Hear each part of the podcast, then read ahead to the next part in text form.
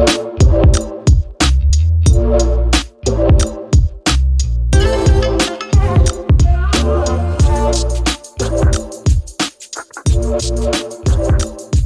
afternoon, and we are back. I am Shawnee, and welcome to the Shawnee View, designed for happy life, engineered to last.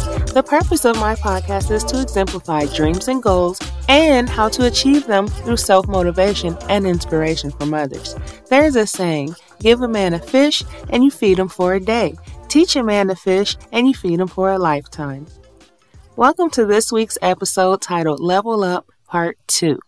I hope you all have been applying the healthy habits you've learned during your level up journey, because I know I have. And my results have been phenomenal. I can't even think of a better word than phenomenal to describe my experiences. But enough about me. Let's get into this episode. As I flip back through my journal, the affirmation during this level up journey, I am receiving my blessings jumped off the page. I sat back and formed a slight smile because I wrote that on the 1st of January. And here we are 30 days later and this happened. Earlier today, I prayed that God help me to be still in his presence and allow him to carry me. A few minutes after completing my prayer, I felt a sudden urge to meditate. I simply typed in afternoon meditation and about the third video down was the title Being Still in the Presence of God. Nobody can tell me that God is not real. Leveling up requires being in touch with your inner self so that you can communicate with God. Do you see God in others? Who is part of your circle of influence? Find a mastermind group that can assist in your personal and professional development. As your persistence develops, you begin to know what you want and how to bring it into existence. You begin to exude confidence, which in turn inspires and empowers others. You're so fueled by your vision until you become more energetic in getting things done. Persisting past failures becomes easier because you realize that you can make a difference. Something that I do is place positive messages around my living space. Motivation and momentum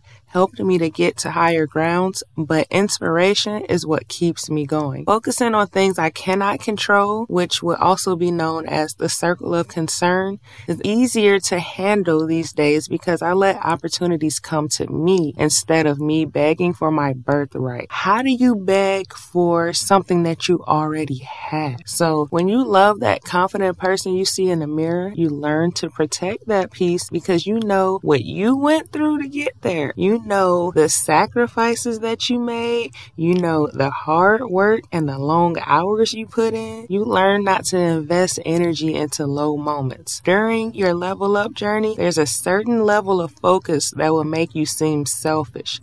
Do not mess with my momentum. That's the quickest way to get cut off from me. Like if you try to slow me down on like making progress, I'm a, mm, I'm out. But most people won't even participate in their own rescue when they're the only ones that can rescue themselves. I don't understand that. But limit your time with these individuals. They will try to take advantage of your hard earned investments. There's that blind loyalty again. They have become accustomed to the aversion of their spirit and will be inevitably left behind. One of my favorite affirmations goes, I am surrounded only by people who encourage me. So yeah, Get right with God, and all of your other relationships will fall right into place. That concludes this week's episode. Just keep going, keep your momentum up. You got it. So, if you like what you hear, please follow, subscribe,